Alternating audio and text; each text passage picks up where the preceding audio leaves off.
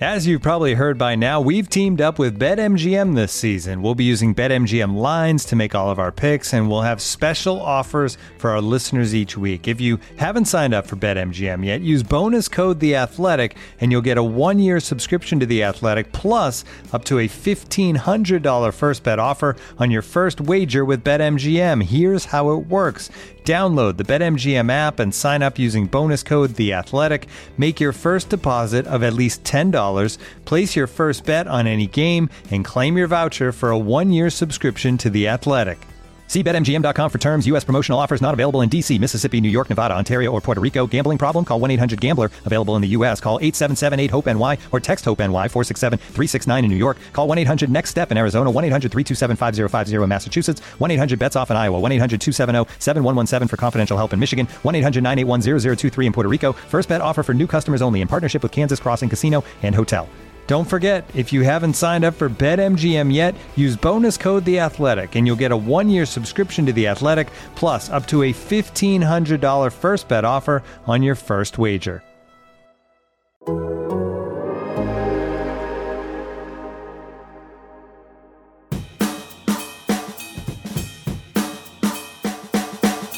Welcome back, everybody, to the Hold That Podcast podcast. I am your host, Chris Branch, alongside my co host, Brody Miller. And I say that very uh, plainly because last week was such a busy week that we forgot to introduce ourselves in our third podcast of the week.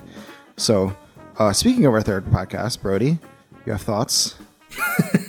well, I, I just wanted to like start out addressing something because I, I gathered there was so much frustration in my mentions and your mentions and just like overall comments about that last episode because we had Matt Fortuna on, who is a national reporter at the Athletic, who covers Notre Dame well, and I and there's a lot of frustration about him pointing out a lot of negatives with Brian Kelly.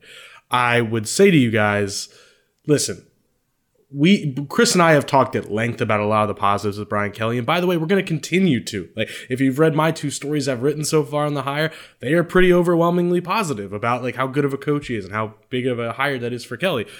But guys, you like we are not LSU fans. Well, Chris is actually, but Yeah, you know, I mean, everyone says. yourself. Everyone cries, "Oh, I want an unbiased reporter. I'm sick of biased journalism." Until you get it, you know, and and then it's like, "Wow, look at this guy," and it's Matt Fortuna is not being biased in his criticism of Brian Kelly. He's just covered him for a very long time. He knows the ins and outs, and it's actually like you guys are going to follow this team for the next you know decade if like assuming he stays on. You need to also know the good and the bad. So that is why we preface a lot of that. And by the way matt matt through all of the things he was pointing out that by the way weren't like he's bad. It was just like things you should know. He also ended up by saying i think he's going to win really big there. So it's like pointing out negatives aren't crapping on somebody. And I just think it's worth starting our pod talking about that because I did get so much anger there. And we are going to also talk about the good and the bad with Brian Kelly.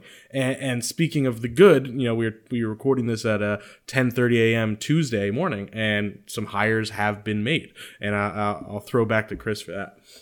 Yeah, no, uh, hires have made. One, one thing I, w- I would like to say on that is that, you know, Matt is very well sourced at Notre Dame and he was giving us Notre Dame's perspective.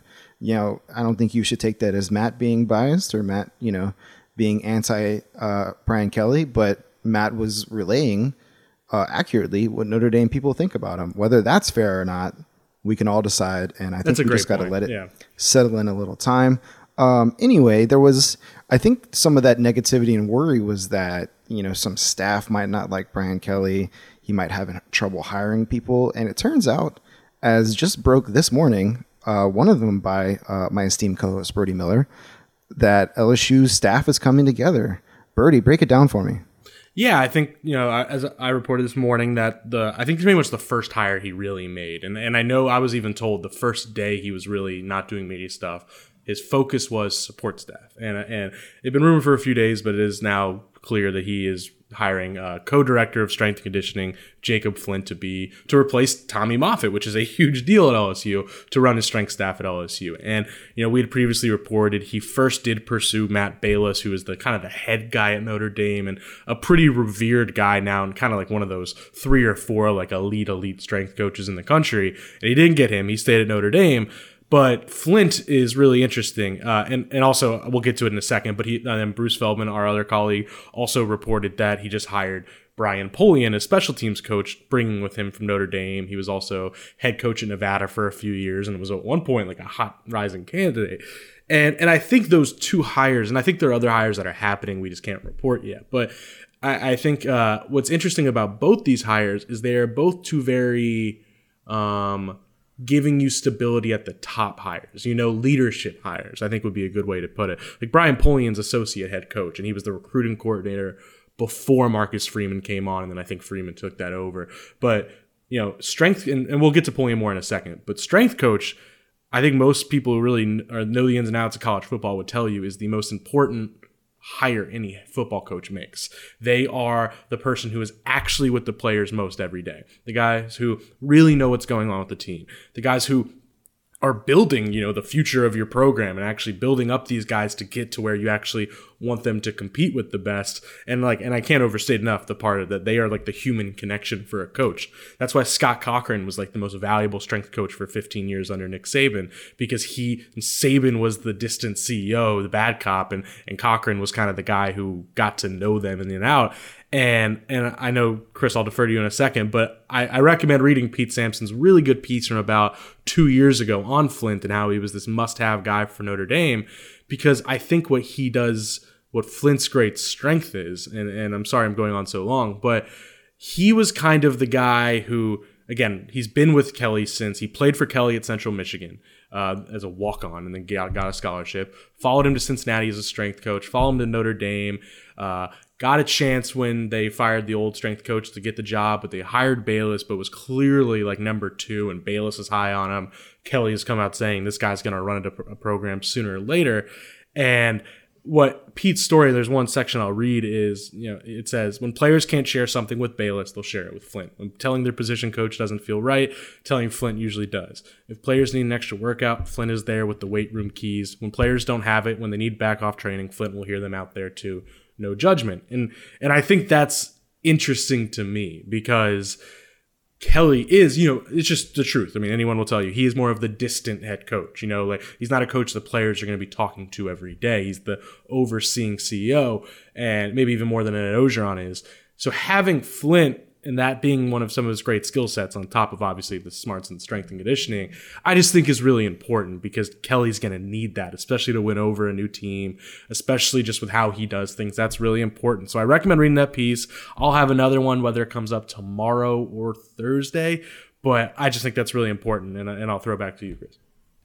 Yeah i mean as an lsu fan it is nice. I, I know that um, nobody really knows how brian is moving behind the scenes but it is nice to see a couple uh, splashes. I, I, know that uh, they're not like unexpected hires, but at the same time, it is uh, setting a foundation a little bit for Brian the Brian Kelly era. It was you know we had all this fanfare, and then you know the coaching carousel kind of whisked itself away from us, and there was no word on who we were going to hire as a coordinator, which we haven't heard yet. But you know it's it's nice to have some stability, and it seems like both of these guys are pretty well respected. Uh, Polian's a good recruiter. Uh, did you say his title is going to be associate head coach? Is that? Is that I do not know if that will be at LSU, but that was his title at Notre Dame. And sometimes okay. I just kind of would assume he gets a similar title here. Yeah. Okay. That's cool. That's cool. No, I mean that makes me feel good. I, I can't speak expertly on these guys just yet, but um, you know, it, it is good, and especially, and we, we can get into Tommy Moffitt right now because I think a lot of people were very shocked that Kelly uh, politely dismissed Moffitt, who has been a stalwart in the program since 2000, I believe. Yeah. Um, you know, he has been a a staple in that building, and now he's um, he's not here. I, I'm curious because it seemed like it was overwhelmingly everybody loves him, everybody loves Tommy Moffitt, and that's great. But it is like, is this a bad move? Um, Oh man, it's such a tough question to answer because there's so many levels to it, right? Tommy Moffitt right. is a legend, right? He is revered. I think you could even make an argument he's like the godfather of modern strength and conditioning. He was Saban's guy. Pretty much like every great SEC guy, at least for the last like 15, 20 years, kind of came from him. Like he's he's a legend, and he's and it's not like he's going out on a bad note, right? Like he was still revered to the last day. Nobody ever turned on him or anything like that. But I think the best way to put these things sometimes is that there doesn't need to be like a glaring issue or a, I know a lot of people will point out the the constant injuries last two years and I'm not going to ignore that but also just and I just I know you know this Chris but like I'm also not going to pretend I can pinpoint what an injury is coming from we'd be lying to each other if we did. Like maybe totally I'm not ignoring it but I don't know. But I think there is just comes a point when a guy's been somewhere 21 years and the results on the field are kind of going downhill and that's not Tommy Moffitt's fault, but I think sometimes when things are just going downhill and a guy's been there long enough, and also I think a lot of people would tell you LSU just doesn't look physically like. I remember there's a huge discourse after the UCLA game, right? When mm-hmm. it was like, hey, LSU's more talented, but UCLA looks more talented, you know, and I think a lot of that does come down to strength and conditioning and whatnot. So, point being, I, I just think sometimes there comes a point where it's just time for a change, you know, and I think people I'd talked to, I think Moffitt had understood from throughout by the end of this season. He understood like whether he retired or what, this was going to be it. And and you know Kelly did make the decision to let him go, but I won't say it's a bad move just because I think sometimes things are time. Moffitt's a legend. I love Tommy Moffitt. I mean, mm-hmm. he's one of my favorite guys to talk to. So just to let you know, like the personal side of it too. But I just think, yeah, I think it is time for a fresh change. It is also important probably for Kelly to have his guy. You know, like with Orgeron, I think it was about keeping continuity, like Marucci, uh, Moffitt, like keep the continuity, Aranda. And I think right now it's actually about resetting. That's what this all needs to be about. So I think it's a smart move. And also, he needs his guys. That's just important. That's that's my main thing. I mean, you know, I, I feel like there was this outpouring of support for Tommy Moffitt, which is totally valid. People love him, but also it was it was very negative, and people seem almost seem hurt. And I I think you have to let the new head coach actually be his own head coach, and especially somebody who brings the uh, the gravitas that Brian Kelly brings. Of you know, he's a big time head coach at other programs. It's not like he is stepping in from an interim role or he is trying to really win over a lot of people already and needing to uh, mollify people. That's that, that's not what he's doing. So. I'm going to trust his judgment for now. I mean, talk to me in week two when LSU's getting blown off the line. I hope that doesn't happen, but maybe, maybe, maybe not. Um, but I actually really like the, um, honestly, the balls of it. I mean, he probably knew that it would make a negative ripple, and uh, he still did it anyway because he felt strongly about it. So I am tentatively for it while saying thank you to Tommy Moffitt for what he did for LSU. I mean, talk about somebody who has been from the nadir of LSU, modern LSU football, to the peak of it, and maybe back down to the bottom. It's Tommy Moffitt. Uh, Yeah. So the guy has seen uh, this program through it all uh, in, in recent history, and I mean, as uh, much as we, well. as much as everyone boasts LSU has three titles under three coaches, well, you know who's been the steady force through that? Tommy Mm-hmm. Moffitt and Jack Marucci. So yeah, I mean, you, I'm not saying that's literally that simple, but you could even make an argument he is the one common denominator through three titles. I'm I'm choosing to trust Brian Kelly for now. Uh, I- I I think he probably knows what he's doing. So we'll see. Yeah, Uh, and again, yeah. I'll just say sometimes, you know, like some he's he's been here a long time. Sometimes you're just not the guy at the top of things anymore. You know, like that's just okay. Like that isn't an insult to him. Like there's gonna come a day when I don't. Well, uh, Nick Saban is an alien, so not him. But most elite head coaches, there is a point where Bobby Bowden's just not winning like he used to. That's just okay. Uh, but you know, it doesn't mean he wasn't still amazing and a legend. So, Right. and, and I think with both these hires we're talking about right now, there is a theme of, and those are just the ones out so far. I believe he also has a nutritionist. I just don't know who that is yet. There's some other, I think there's some other stuff we'll get to in a second. But special teams coach and strength coach are literally, I'd say, uh, other than maybe like equipment manager, the two jobs on staff that are the most you oversee the whole team. You are. Co- I would put it as those are the two co-head coach jobs. Those are that. That's the best way to put it. Their special teams coach is the only other on-staff coach who literally coaches the entire team. They have meetings and address the entire team. So that is relevant. It's somebody who will be kind of that, you know, liaison with Kelly to the whole team, and that is exactly what a strength coach is too. They coach the entire team. So there is a little bit of a top-down kind of thing happening right now, where those hires are the hires that are going to help Kelly build his culture the most, while the rest of the hires are going to be a little more like X's and O's and what the football is going to look like. But but those hires are the most important. let's let's move on to those X's and O's because the coordinators have been a hot topic, and I- I can feel the anxiety from the base. When are we going to hire a coordinator? When are we going to hire a coordinator? Um, there's been names out there. You know, uh, I know that a, a name for the OC job was Jeff Lebby, and it seems like he is going with Brent Venables to Oklahoma. For last report I saw, I don't know if that's confirmed, but what do you, are you hearing any coordinator names? Do you do you have any inklings on even people he would consider? Just just give me the latest. Yeah, and with Jeff Lebby, it's going to be. Uh, I know our colleague Chris Vannini reported that, and that is expected. I, I I don't know if that that has not been necessarily confirmed. I don't think so. I don't know exactly what's going to happen there, but um, the two I had heard, you know, the most ha- were definitely um, Jeff Lebby and Kendall Briles, and I was told mm-hmm. by multiple people that they would take it if LSU offered. Now, have to address the elephant in the room um, and by the way, Chris Low and Chris Vannini have reported. Plenty of people have, so I'm sure Jeff Lebby is going to Oklahoma. So maybe we should take yep. Lebby off. But sure. um, both are guys who have a, a, direct tie to the Art Briles scandal at Baylor, which that is mm-hmm. kind of the one one of the very few scandals where like you can't even try to yada yada that. That is right. Uh, a huge red flag. Ken, uh, Jeff Lebby is Briles' son-in-law and also was one of the coaches implicated mm-hmm. in it. Uh, and Kendall Briles, obviously, uh, Mark Briles' direct son.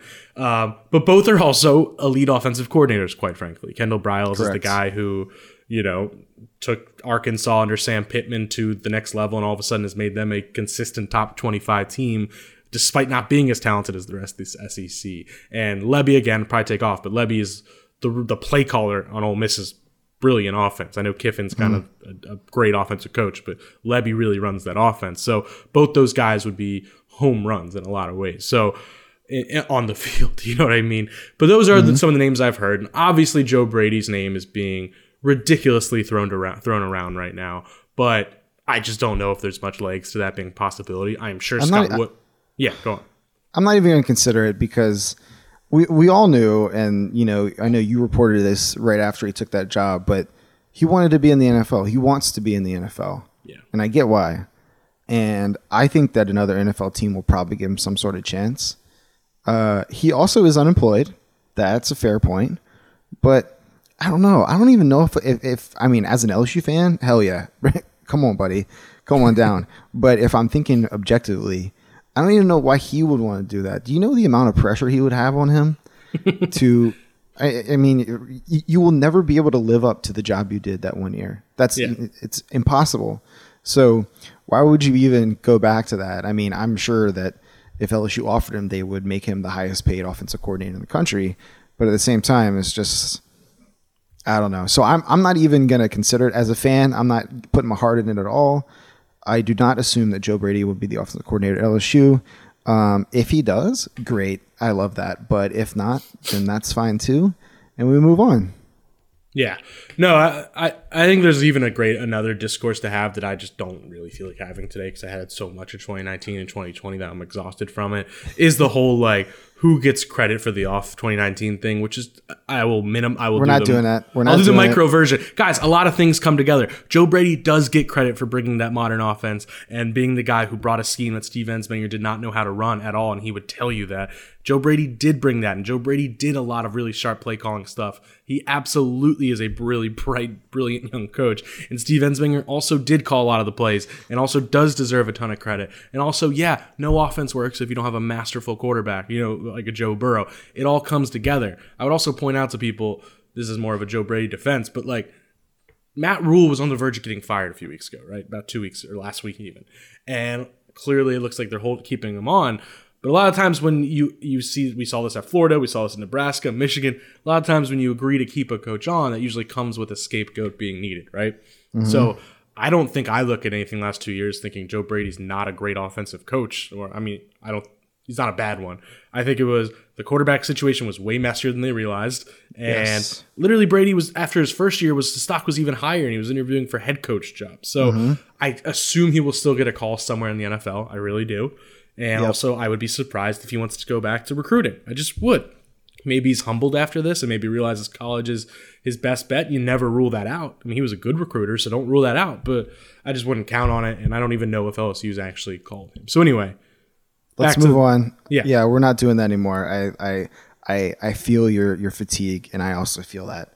So, before we before we move on to actual football games, are there any uh, names you are hearing, or even things that uh, dots you can connect on a possible defensive coordinator? You know, not not really. Is the I mean, offense? I've heard a few names. Defense, not really. The only one I have heard is I do think there is interest in Pete Golding at Alabama. Um, Obviously, really fast rising coordinator who got to Bama at a very young age, and he's from Hammond, so Louisiana connections there. Is their main Louisiana recruiter, you know? Uh, so that would, there's a lot of, but there's just always that part of like, will he really leave Alabama? I don't know. Scott Woodward has proven an ability to get guys to leave where you don't think will leave. Home is th- a thing. I don't know if everyone loves working under Nick. Again, I don't know. I'm not pretending to know if Pete Golding's an actual possibility, but that is the one name I've been told is like they would like Pete Golding. But Oh. uh, they're keeping I would things like Pete Golding.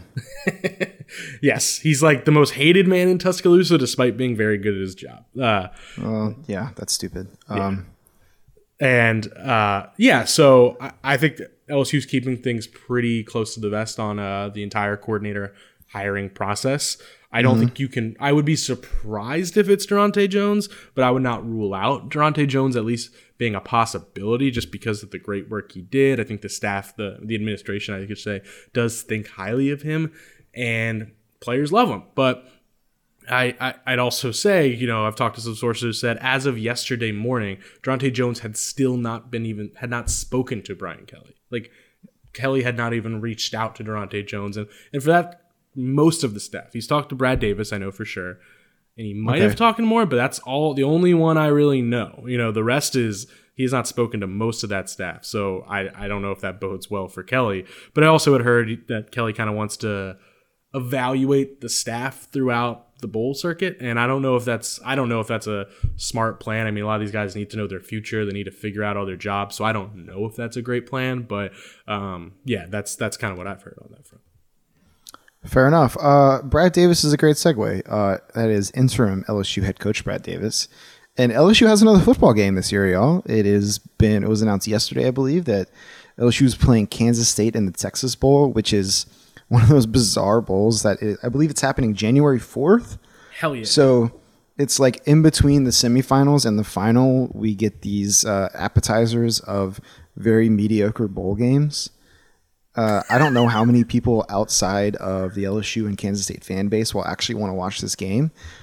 I will be fascinated to watch for my own personal reasons because I'm a, a LSU sicko fan that wants to watch this. Um, also by then i'll be so desperate for football because it feels like football's ending i'll probably be like hell yeah Yeah, I mean, I think it's like a Tuesday night. I, you know, I, I, I saw. Well, I saw the announcement. And I was like, oh, you know, I go over to Houston, and then it's like Tuesday, man. Like, I, I can't, I can't do that. I can't take off of work and do all that. So, um, especially after the holidays. So, what are we looking for in this Kansas State matchup? Because LSU's even more in flux. You know, with nobody knows who's staying who's going. It's going to be an audition for a lot of those players, and even maybe some coaches you know, I, I wrote this in the rundown that I'm very interested to see how Brad Davis handles things because I feel like he would be pretty important to retain. He's a good offensive line coach and a good recruiter. Uh, give me your thoughts. Um wait i'm so sorry you cut out there for a brief moment um thoughts on what exactly How Brad Davis handles things. Yeah, I think Brad Davis is a guy who um, he is pretty well respected. I think is a good way to put it. Like he is an intense dude for sure. He's uh, and he, I think he's a tough guy, but at the same time, he is. You know, somebody who I mean, I've talked to a few recruits for a story that'll come out later this week at some point. They're like, man, like and Brad Davis has only been there for what five months, and they're like, mm-hmm. I, I, if Brad Davis isn't kept on, it's going to change things for me. So I do think you know he has a ability to probably be good at this role, and but I think it's also going to be about just he. I think he probably also understands this is an audition for everyone, so it's probably a lot about letting Daronte Jones and Jake Peetz, you know, try to you know look good and get themselves a job somewhere, and letting a lot of these young guys. He, I think he even said in his interview, like, I, it, it's really important for those young guys to develop these next few weeks even more than the older guys, which is 100% true. I mean, mm-hmm. I, I that's why like when people were like, "Would LSU even take a bowl?" I was always like. I don't. I mean, yeah, like that is, and I had an administrator say that is the most like that is such a key time for development because you are not for three weeks you're practicing and you're not just focused on that game, week's game. You are literally focused on development. Like for two weeks Right. thinking about the next game. That's where Ja'Marr Chase and, and Terrace Marshall made their leap in 2018 to set up 2019. That's where Devin White made his leap in what was it 2016 yeah uh, and and kind of took the leap. So I, I really do think this is important for that. And i do think you will see a lot of young guys which they already have for the past five weeks. So that's not changing much but you're seeing going to see young guys really get a chance to show out. And it's going to be an interesting matchup man because i know skylar thompson's been hurt and i'll be honest i don't know if he's out for the bowl as well but kansas state's good. Like kansas state's better than lsu off most understandable info, right? They were seven and three before Thompson went down, which I don't think anyone really knew. And they actually had Baylor and Texas both on the ropes without Thompson and kind of could have won those games. They're good. Really good defense, number 18 defensive SP plus ranking in the country. They're just a well-run team. They're coached by Chris Klieman, who's the guy who, you know, built that you know dynasty at South Dakota State or was at least a big part of it. So it's going to be a tough game. Like if LSU just treats this as like a who cares about this bowl game, they will get whooped. That's just the truth. I believe that was North Dakota State. Dude, Sorry- Somebody sorry. corrected me. I feel terrible, but somebody cor- I said North Dakota State a few days ago, and someone was like, "No, man, it's South Dakota State." Now it's in my head, so I apologize. It's okay. I apologize to our two North Dakota listeners. It is North Dakota State. I'm sorry. Okay, it's fine. Um, yeah, Kansas State is a much more, let's say, polished team than LSU is. That LSU has been literally in flux for more than half a season. It feels like um, we don't know who's the starting quarterback. We don't know what's I mean, what defense we're running. Like, I think that the LSU that played at the end of the year can probably beat this team. Uh, I think they definitely could beat this team, but I think Kansas, to, excuse my French, Kansas State has a shit together more than LSU has all year. So we'll see, we'll see what version of LSU comes out. I, I'm hoping it is the uh, pressure packed, uh, blitzing defense of Daronte Jones and Which maybe some of that be. good. Some of that good play calling that we saw from Jake Peetz in the Texas A&M game True. would, would just be lovely, and maybe maybe some more progression from Max Johnson would be great. I have to say that I, I assume I, I don't know if you're hearing anything about our quarterback situation, but I have to assume that he is auditioning for a role as well. Oh, of course. Um, it, it, will, it will go a long way for his standing at LSU. I mean, the the only thing I feel certain about LSU's quarterback situation is that Walker Howard is coming in because he was already coming here. His second choice was Notre Dame. Yeah, so there's no way he's not coming. His dad's. Uh, and then is Garrett Nussmeier staying? Who knows? Is Max Johnson? I mean, yeah, maybe- from and just yeah, from what I've heard, just so people know, like I've heard Garrett Nussmeier does plan on competing this spring. Like, would Okay. I pinpoint as somebody to watch? I, I mean, I would assume either Johnson or Nussmeier is not here by next fall. I think that is fair. Right. I think Walker Howard, from what I've talked to people close to him, kind of indicated he would like they want him to redshirt. You know what I mean? Like they think Okay. big picture on this. They don't want to like Interesting. throw him into the fire. Like sure, if he's good enough to win, maybe and take the job, maybe. But they they're open to that. They would like that. So I, I do think one of Nussmeier Johnson though probably leaves. Let's just be realistic. I've been told Nussmeier wants to compete. Obviously, Johnson didn't have the best year, but you never know what a new staff's going to do. So, yeah, sorry, I didn't mean to interject there, but that's just kind of what I'm hearing on that you said what I wanted to say very succinctly, so you did a great job, Brody. Um, And and I'm fa- oh go yeah go no, that that's what I'm curious about because it feels like I assume Nussmeier is not playing in the bowl game. No he, he is not playing anymore this year. So it is it is Max's Max's chance for better or worse. You know, the Texas A&M game was such a weird combo of Max Johnson looking like you know Stonehenge in the pocket for six drives in the, in, in the second half, and I just felt like he couldn't see anybody coming. He couldn't see any coverages, and then all of a sudden he looks like Tom Brady on the final drive. um, so I have no idea what that even means for him. But I, I hope that he shows shows out well, and um, that LSU's quarterback situation is healthy and smart next year. But we'll see. It's tough because man, like we can't ignore. Like I do, I'm not going to sit here and claim I think Max Johnson is or isn't great. Like I mean, he didn't look great this year at a lot of important times, but it's like I that offense was a mess. So it's just hard to like directly be like, hey, this you know. Because man, Jake, P- I mean, the criticism of Jake Peetz has been well documented. They couldn't run the ball, so that set him up to fail, and then they couldn't fe- like like things weren't formatted to set up the next thing. It was really messy. So I I do think you know it's just hard to tell. So I wouldn't be surprised if Kelly and a new OC like have an offense that makes life better for him, or I wouldn't be surprised if Nussmeier just beats him out next spring. I have no idea. We'll but see. uh, yeah, the other thing I'm just I like because you mentioned Daronte Jones and the defense, like this will be just another really good test and a good audition for Jones because even if he's not kept on, I mean, he's a guy you would think deserves a good DC opportunity. I mean, Yes. I had one staffer crank up like crank out the stats and actually send them to me uh, of basically pointing out the pre bye week LSU defense and the post bye week LSU defense. And again, I would just tell you I've had multiple sources say like Ed Orgeron did not let Daronte Jones do exactly what he wanted to do for the first eight games. Okay, you know, take that how you mm-hmm. will, but and I think a lot of that was you know the terror from the Pelini season, people being confused. He wanted to simplify, and that led to oversimplification. So, like, you know, I, I'm not like criticizing. Oh, that makes sense to me, but still, point being, Daronte Jones was not allowed to do what he wanted to do. And then the second he was, uh, LSU ranked top five, and they went from basically ranking about 10th in every single SEC statistical category. I mean, they were allowed 29 points a game, 409 yards of total defense, six yards per play offensively, all that stuff, to top five in every single SEC category the final four games.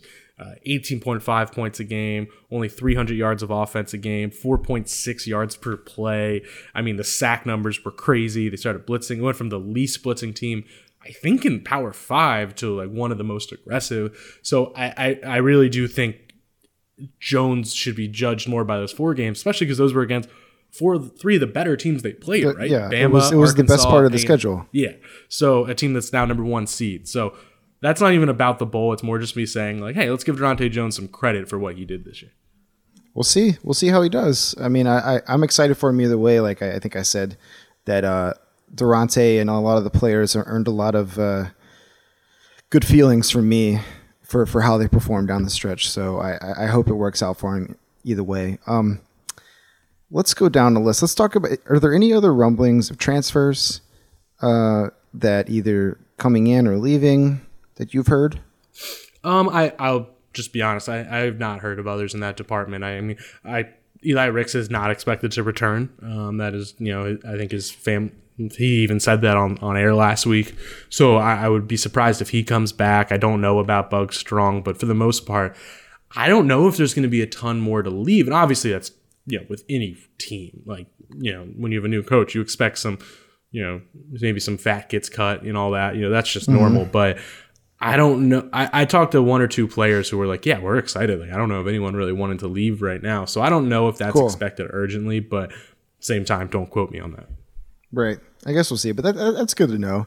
I was I was interested to see that there was a report, uh, I think from somebody from two four seven this morning, that said Ohio State basically stopped its pursuit of Eli Ricks, which uh, during his recruitment, Ohio State was the other school in play for Eli, and uh, it's just kind of surprising that they would turn down a top flight corner uh, to not play for them, which is an interesting call. And I was, you know, the fan in my heart said maybe he'd come back, but I guess that's not true. Yeah, but uh, at the same time, you know, I, I Eli is a really good football player and All American, but like, you know, sometimes I'll just say there is something noticeable about once him and Stingley were both off the field, how the secondary played even better in some ways. So again, they're studs, and LSU wishes they had them, but at this, I, I I- I think LSU will be okay in the secondary.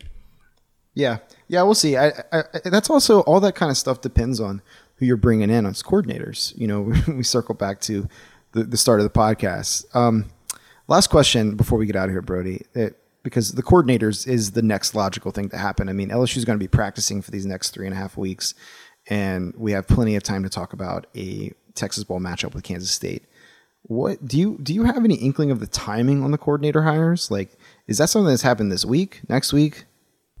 Um, I would expect. Well, it's just tough, right? I think, especially if there's some candidates we're thinking of, they might be people who are busy for the next, you know, 4 weeks. So maybe those are on hold. But at the same time, you want these things fast. I, I even talked to one or two recruits' parents who were like, "Hey, like you know, people who aren't commits, and they're like." Who they hire as I don't know receivers coach or coordinator like that matters.